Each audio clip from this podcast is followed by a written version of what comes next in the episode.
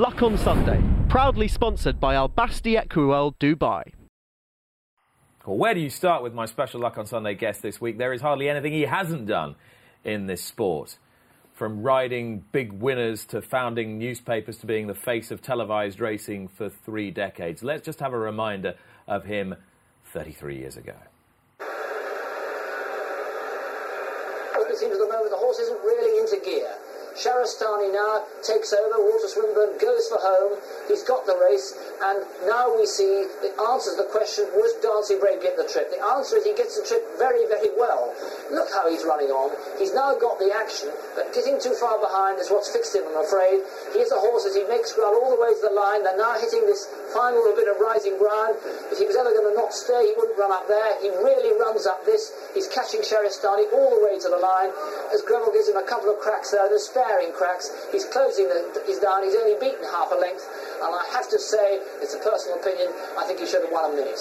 Just was one of those things. He settled down. The horse who'd always reacted quickly for Greville before, he relaxed too much. Greville Starkey's told us he got too relaxed. And when he went to attack, you can't do that through Tattenham Corner. Remember Lester Piggott's uh, Derby victories, he always got himself into a position before Tattenham Corner. I know Golden Fleece came hurtling up uh, a million miles an hour, but it's very rare for that to happen. And uh, that was a derby, I'm afraid, that was uh, a derby lost as much as it was a derby won. But horse racing has always been the exact science, and I can tell you, trying to ride a racehorse, they aren't bits of machinery. If things begin to go wrong, they tend to accumulate, and that, I think, is what happened in the Derby 86. And he hasn't changed a bit in the intervening period. Brough Scott, good morning. Well, it's nice. The sad thing about looking at that is, of course, it was a great, extraordinary event, but Walter and Greville are both dead now, you know.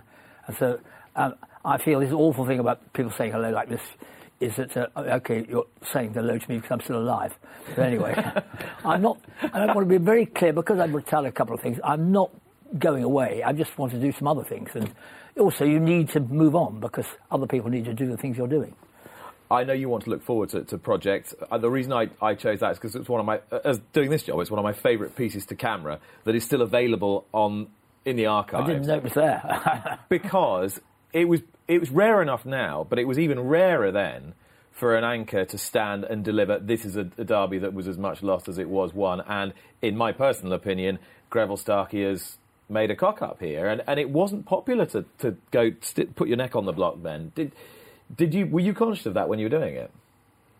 Uh, I suppose so. I mean, uh, the problem is, anchor, you, you, you're trying to get everyone to talk to you, as you know. Yeah. And if you actually, and also you don't know the information that the jockeys is particularly difficult because with footballers, it's only the footballer and the ball. But when you've got the horse, and so if you ask a jockey what do you do, he says the horse was hanging, so I couldn't pull it out. So then you can't shop him because he said it was hanging. But he may have actually been. I mean, to me, actually, I mean, I feel almost harsh. The fact is, he got too far behind. It wasn't, it wasn't all his fault because the, the tactics were to drop him in. But once he dropped in, he was stuck. So it was a derby loss. Yeah. You know, it was a derby loss, there's no question about that. And the danger is people don't say it. Uh, we, we don't. It is very difficult. I think it's getting better. And the thing is, well, it's much better. We're beginning to get very high-powered jockeys on board. Mm. You know, you've brought all these people through, and when they say it, you can't complain. If Ruby Walsh says, "Look, he should have he should have gone for a long one," he can say it. But if somebody who's never sat on a horse says it, he may be right.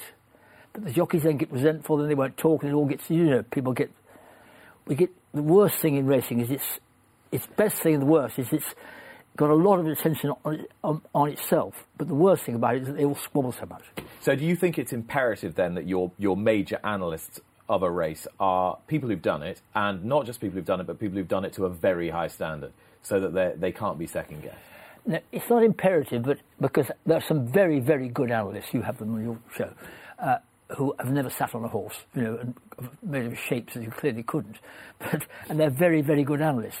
The problem is, within a very small uh, little parish, which racing is, we have to remember that. Mm. When you look at your big studios and things, it's a very small parish.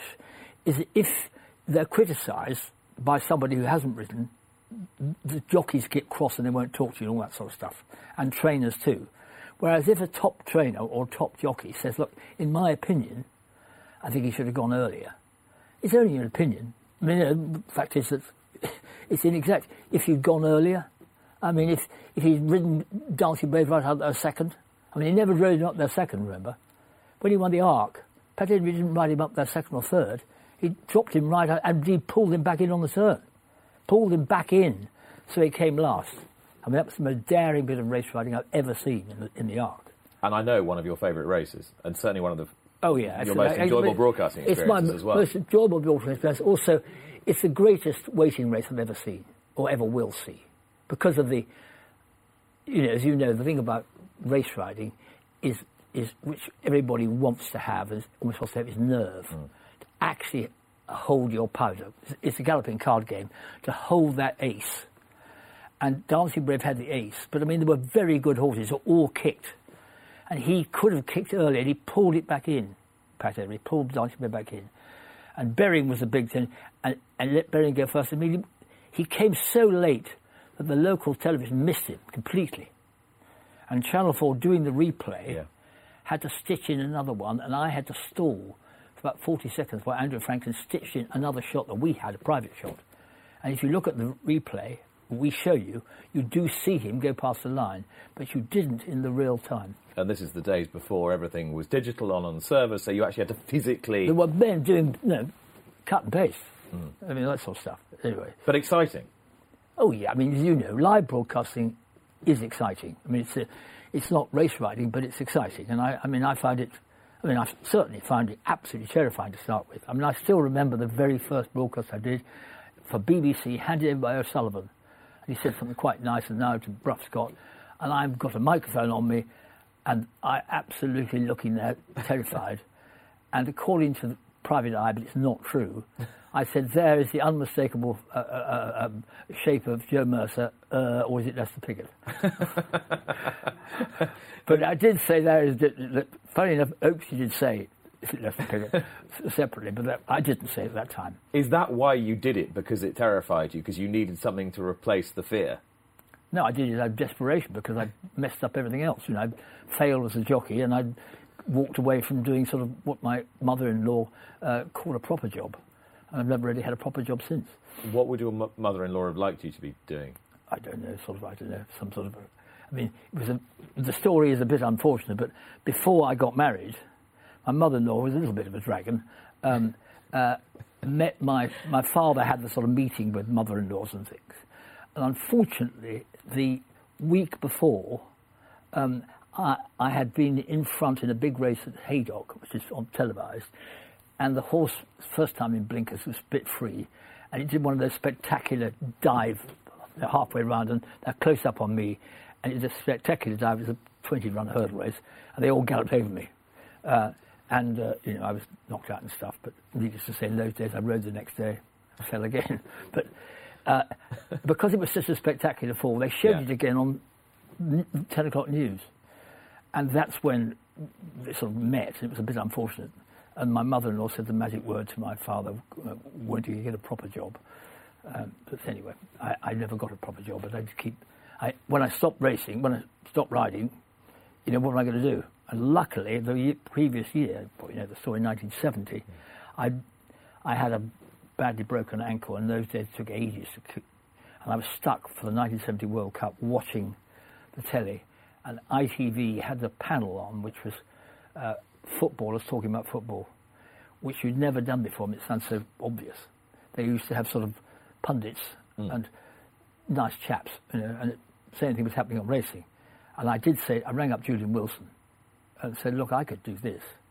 Um, because I actually, I knew about race riding. I didn't know about broadcasting, and I didn't have a, I'd never been, unlike people like you, I'd never been in school acting or anything like that. I hadn't got a very good voice. But I actually had something to say. And the one thing about broadcasting, if you can't be good, be different. Because after a bit, you get used to broadcasting. Because in the end, as you know well do so beautifully, but it's, it's only a conversation.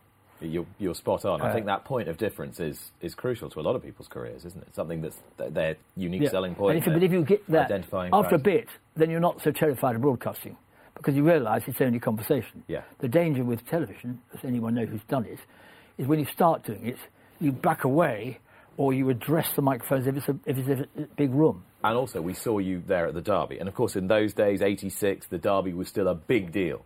Still a big national Oh, Wednesday, event. big, big. It was a big, big thing. And do you feel, as a broadcaster, that the key is to to play your game rather than to play the event? So if you're playing the event, essentially, it gets you more nervous than perhaps you ought to be. I think so. I think the most important thing about broadcasting is the first part of the word.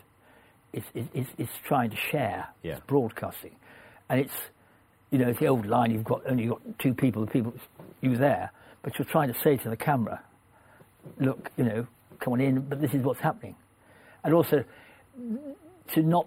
I mean, there's one thing I was told very, very early on, which I've always tried to stick to: is never, never overestimate your audience's knowledge or underestimate their intelligence. So never patronise, but don't assume they know. I mean, all sorts of words. For instance, I, I have a bit of a campaign, my, many failed campaigns, about a wind problem. I mean, No one knows what it is. well, they think it means farting. You know, that's what wind problems mean. Yeah. He's had a wind operation. A wind, got, it's a breathing problem. That's what he's got. He's got a breathing problem. He's had a breathing operation. But you know, we've, we seem to have lost that one. I mean, I've lost most of my campaigns, but there are. I don't know. I think bit by bit over time we are getting better. And I certainly think, I don't know if you agree, the access to the participants has got significantly better in the last decade Oh, it, I mean, I think racing is it's it's sad for me because it's infinitely better in so many ways, but so much worse in the area I've been in, i.e., in the awareness to the public, which in a theory, my campaign since I stopped riding was to try and make people more people interested in racing. The fact is that less people interested in racing now than ever. I, I, you know, what we do within racing, I mean, the, everything from the way horses are trained, the way uh, jockeys are looked after, the way racecourses are run. I mean, the, the tracks, the, you know, the, the concrete posts, in my day, rails all plastic. All that, the, the now the access to, as you say, to jockeys, the access to stewards. I mean, people people wouldn't tell you. I mean, yes, it was a sort of let's say bad luck because it was the last race and it was pitch dark. People forget that. There's pictures that all look as if it's all right. You couldn't see anything, uh, but i i you weren't allowed. No one would tell you anything. They would still say you can't hear. I mean, all all that sort of stuff. We weren't allowed in the paddock. I mean, I was seen as a revolutionary, you know, because I didn't wear a hat. How about that? You know, Because you didn't. I, I didn't Yeah. have a hat. Of course, everyone must all wear hats. And, you know, we had, we had a camera in the unsaddling enclosure. And then we went up to York. We managed, this was negotiating. We, we got the camera, we arranged to have camera in the paddock at Newmarket, in the paddock. Uh, no question. When I started, no question the paddock in, the, in the, either the unsaddling enclosure or the paddock. No question. And we did it at Newmarket, went up to York, and the first we did it in, in the um, uh, paddock. And I mean, this is absolutely true. And the, I was summoned the next day by the senior steward, who I actually knew because I've got, you know, I've got a pub, public work. I knew his flipping relations. Anyway, I mean, said, well, well, you, I understand you were in the paddock yesterday with your cameras. I mean, and I'm the anchor. And I said, yeah, is a Newmarket, so we can't do it up here. And I literally said to him, look, I'm going out to the. I've got four, so eight minutes. I'm going out to the opening, and I'm going to go and do it in the paddock. If your people come to stop me, I'll come and do it outside the paddock, and I'll tell them what's happened. I'm going out now. And walked out, and I did in the paddock. We've been in the paddock ever since. But that's how stuffy people were. Mm.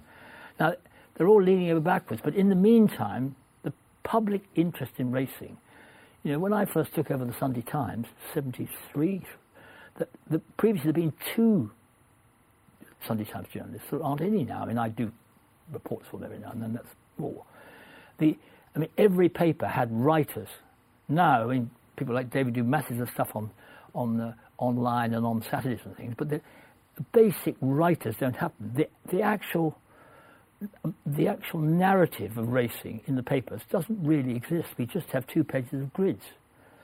Uh, know, those cards, ordinary person, my children have no idea how those grids work. Because it's abstract. It's totally abstracted. It's Well, just. only, only, and they're only there.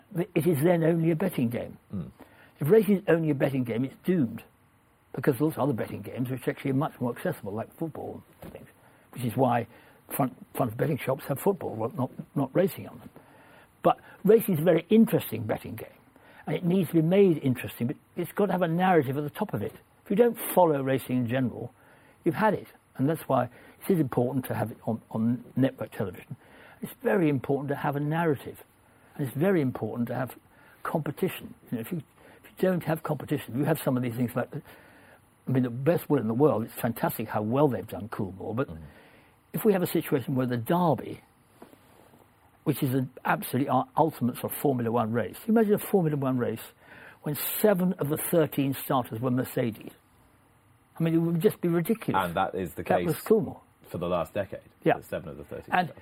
racing within doesn't sort of look how it looks from the outside. I think it's terribly important about broadcasting. You look in as what does it look like from the outside? Not say how we got here, well, we do it because this is what's happened. Look, so I'm one of my things. I think you should actually consider having only two runners from any one team. So from any one ownership group or any one trainer. I think probably a, I think one ownership group it becomes trainer because I mean that's it. You know, if you, you, you, two is fine, mm. but the fact is you have seven without breaking the rules. You're blocking the others. Oh, it's just a fact. Everybody knows that. It's, it's, you're blocking the others, and you have a look at Hunting Horn and, and, and Enable in the, in the King George. I mean, that's just a fact. Uh, um, uh, if I was well, do- do- doing Coolmore, I'd do exactly the same. But those are the, the rules we have they actually legislate against competition at the moment. And we, I just think people have to think radically because we are losing, losing interest in racing. Look at the newspapers, and very soon, if someone pulls the cards, after the Guardian do it, they just have you know, one meeting or something, mm-hmm. and they do have writers. If you can't keep a And narrative, still have two writers, which Yeah. is fantastic. And unusual. unless racing has a story to tell, it's just a betting game. It's doomed. I mean, it's a very interesting betting game, and that's that's what it should be sold as. Because other, it's not crack cocaine racing. Racing's actually got to think about it, and you've actually got to get involved. But it's much easier to get involved, as we know from football, if you actually follow people because you actually know about them. At the moment, who do they know? They And- know Tory. They know Richard Johnson just about. I mean, you know, literally. Uh, they uh, they know Well, the truth is, Brough, not sparing your blushes, there's more people out there who've heard of Brough Scott than Richard Johnson. Well, but only because I'm 97 years old. But, but basically, I have been in the public eye. But you know, But you were in the public eye at a time when racing's place in the, yeah, in the, you know, in the it was- national culture was that bit more cemented. It was, and you know, we used to have this sort of, you know, you have sort of charity lunches or whatever, and very much nothing to do with me. I'd be sort of invited along, and you know, Saint and Greavesy and people, hmm. you, you'd be very much part of the same sort of gang. You were part of that gang. Whereas now, slipping down. I mean, Ed Chamberlin and Francesca made a big hit back in, and having uh, McCoy and Walsh sort of high profile. But it's a big battle. But I think unless we have a narrative in the newspapers, we're really losing it. Those, those. I mean, it's a terrific thing because you don't have the cards, you don't get the betting. And, and the, Uh, the truth is, when you were anchoring ITV and then and then Channel Four, your position as being part of that national conversation was in part because the sport was incredibly popular. If the sport's not so popular, then the people who are attached to it are not going to have quite the same, quite the same standing. Yes, I mean, it, it was always, it was never as popular as people in racing thought. You have to remember that. I mean, i- have we always been guilty of overestimating our, our place in the world? Uh, well, since about 1920, uh, uh, yes, um, um, is the answer. Remember, the Derby was, it's quite an interesting point, this, it was the most important sporting event in Britain up until about 1926 or something, 28, when the Cup Final overtook it. And, uh, but it, it was, it, the Parliament used to stop all that sort of thing. Wednesdays go but it was going out, and when people complained about, you know, well, moving it to the Saturday, it was moved to the Saturday because it wasn't working on the Wednesday. Yeah. I remember Quest for Fame's derby, which is absolutely grotesque, with pouring the rain, awful. And when you do those shots saying, isn't it amazing, 300,000 people on these glorious downs, you, know, you couldn't cut through anything. People were shivering with bits of paper over them, and awful.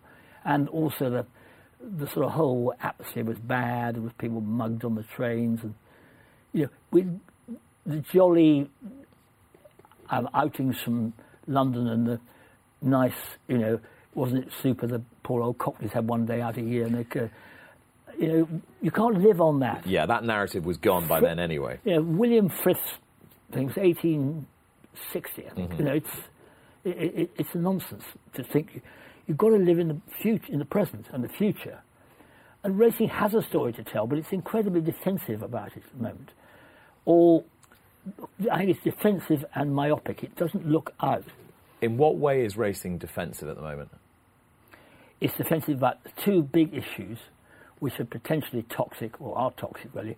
One is betting, and secondly is is um, horse, horses, animals being hurt activity. Those those are the two things which people sort of start apologising for. Well, I don't think you should apologise for either of them, frankly, uh, because betting can be very interesting. Uh, it's uh, obviously you don't do in excess any more than you drink in excess. In fact, it's more interesting than drinking, uh, and potentially less More harmful. lucrative, yeah. Uh, and you, you, you use your brain rather than deadens it. But you can make a really good case for betting on horses and thinking about it. And indeed, you know, my kids find that quite interesting, but they haven't really followed it much through. Because you are calculating things and you're calculating both uh, uh, mathematically and human and animal natures, So is a fascinating mix, unique mix. And as for animal welfare, I mean, the racehorse is an extraordinary athlete, but it's in the end it's athletics, and it's an athlete who is trained and indeed been raised to race. That's what it does. But it's running in a very it's a very dangerous thing. Racing is dangerous. Let's be clear about that. It's dangerous to the people who take part, which are the well, actually betting on it is quite dangerous too. It, it's a risk thing. We are in a my pet sort of campaign at the moment. We live in a more and more risk averse hmm. society. To try and say you can do racing without risk is absurd.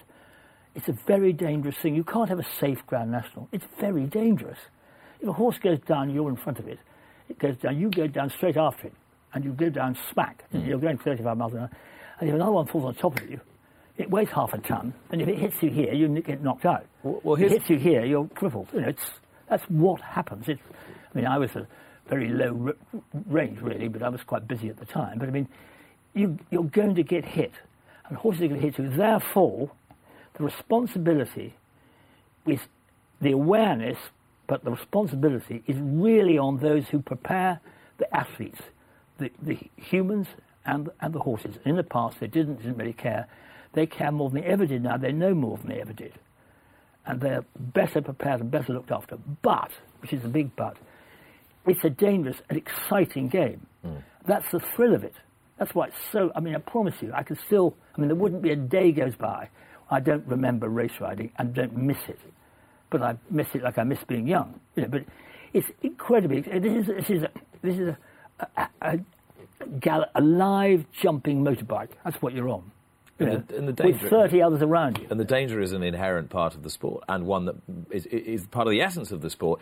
Interestingly, when I, I was doing the job that you had previously done at Channel 4, one of the big marketing campaigns they did was horse racing, the, the, the original extreme sport. Yeah, it was a pretty good idea. And, and, and uh, yet, we're only, we're only five, six, seven years down the track. You wouldn't dream of doing that now within the current context, and you'd be very frowned upon by Well- our rulemakers for doing so. I think our rule makers got it wrong because I don't think there's anything to apologise for. Uh, I, I think that you say, look, this is the deal. We're, we're, we we are the ones who are responsible because you know, to start saying, well, the horse doesn't have any choice. Of course, he doesn't have any choice. Animals don't have a choice, otherwise it'd be hopeless. you, you can't. Animals give the, animals a vote; they wouldn't know. You, but because they don't have a choice, you have the responsibility. Hmm. If you're the rider, you're the trainer, you're the rule makers. You're sending these these animals and these athletes out. That's why, to bring it up to date, that's why the, the flag waving is a crucial thing because actually, you've got to have a. I mean, whether the flag was visible enough and all the rest of it's different, but you've got to have a rule that you stop a race. I mean, the most obvious one happens when you can't throw the stalls away Yeah. in a mile and a half race, which I've seen happen. And jockeys, it goes absolutely chaotic because you, you've got, you're running free and Yeah. you come round the turn, And there's a set of starting stalls in front of you. starting all the way. I mean, people, people in Trinidad, Richard Fox has a story that you don't really believe, but he was in Trinidad when it happened. I think it was Trinidad. And uh, people saw this, you know, when they were going to turn around, it's, it's there. And they started, people, some managed to pull up, some bailed out. And he was trapped on the inside, and he claims he galloped at the stalls and went straight through it. and, the, Yeah. and the, his main punchline was that then they, then they declared the race void. I, I, wouldn't mind seeing the footage if it Well, ever I, appeared anyway. I, I never believed, but he used to tell the story anyway. And as far as what what they should do now, uh, is the is the genie out of the bottle as regards Well, I, racing's I think position that, on, I think on that you, welfare? I think that you can, I think you have to be in the front. and Say, look, it's very. The horses are. I mean, I don't think people, again, spirits can emphasise enough what an extraordinary thing. You know, the line I keep saying is the fastest weight carrying the creature the world's ever Mm. seen. But you actually, you actually look at what a horse does. Half a ton can carry a man weighing, you know, can carry 11 stone uh, for two miles and jump 12 fences in f- under four minutes. Mm. And it's a, you know, you can go 0 to 35 in six jumps. You know, it makes Usain Bolt look. These are extraordinary things, but it's risky. And, you know, you, you, you, you either don't do it at all, you've got to accept the risk and be ready for it. And, which is a really important one because you've got to face up to it, if you get, you're going to get fractures, you have falls. Uh, you know, all jockeys get fractures. You know, crikey, I was, when you rode for 10 years or something, I got, you know, I've got fractures in most, uh, uh, everyone's got stories of fractures and concussions things. But if you have fractures with horses, euthanasia is usually the best option. And the sooner you do it, the better, and quiet horse doesn't suffer. But euthanasia with, with animals you, you, is the right thing anyway, because they didn't arrive here by stork. I mean, I have horses at home. I have them for 20, 30 years. But they, I always say to them, I had lots of X-race horses. But I always say to people, and I say it very carefully, you know, they'll never leave this yard alive. And I hold them when they're put down. I look into their eyes and I know that they're dispatched, but I take the responsibility. And that's what happens. You know, I can, it's a shocking thing when a horse gets killed. I remember the first time it happened to me, a horse called Red Stag at Newbury, 25 runs or something. I'm a seven pound claimer, and uh, suddenly you're spinning along, and uh, it, it does one of those sort of flip the hurdle, turn over, and they all thunder away, and you're suddenly lying there. And actually, I remember I had quite a new saddle I got somehow or other, um, and uh, um, it uh, now I, won a race as an amateur. I got given a saddle, big deal. Uh, but there was my saddle on a piece of meat. Was broken his neck. It was absolutely shattering, uh, and always will be. But it's a risk. It's a risky thing, and you can't do it. To, to start going into the Grand National, being absolutely terrified that there'll be a fatality. Of course, there'll be a fatality. Almost certain this year because we've had about six years without. You're going to get falls. If you have falls, it's only a question of angles for, for either athlete, jockey or, or, or horse. It's a question of angles. Hmm. If you bounce this way, is nothing. If you just get that hand is out there, you break your arm. You know, if a horse behind you clips you, you, know, you break this. And if you if you've broken a shoulder, jockey, it doesn't matter. You you go. if you've broken the shoulder of a horse, you've got to do this, and the quicker the better.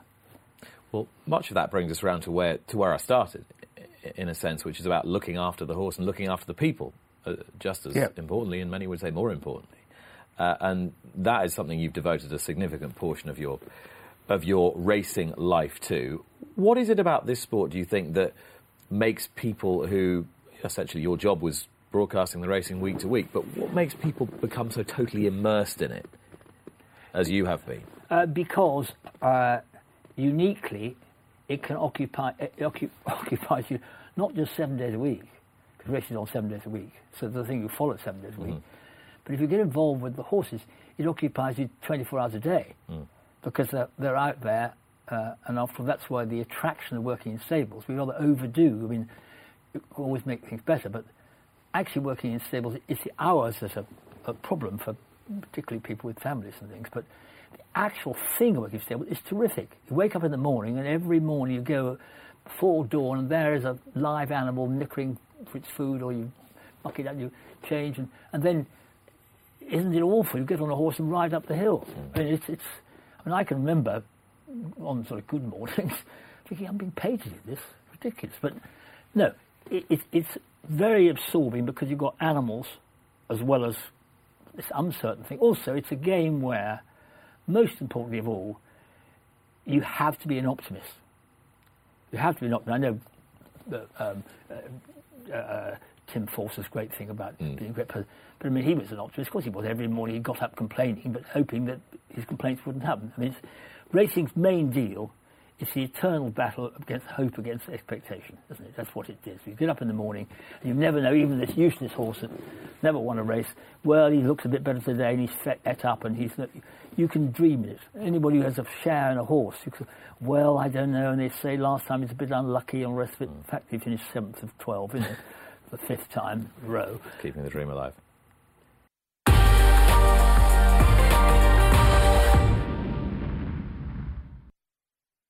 Luck on Sunday, proudly sponsored by Al Basti Equiworld Dubai.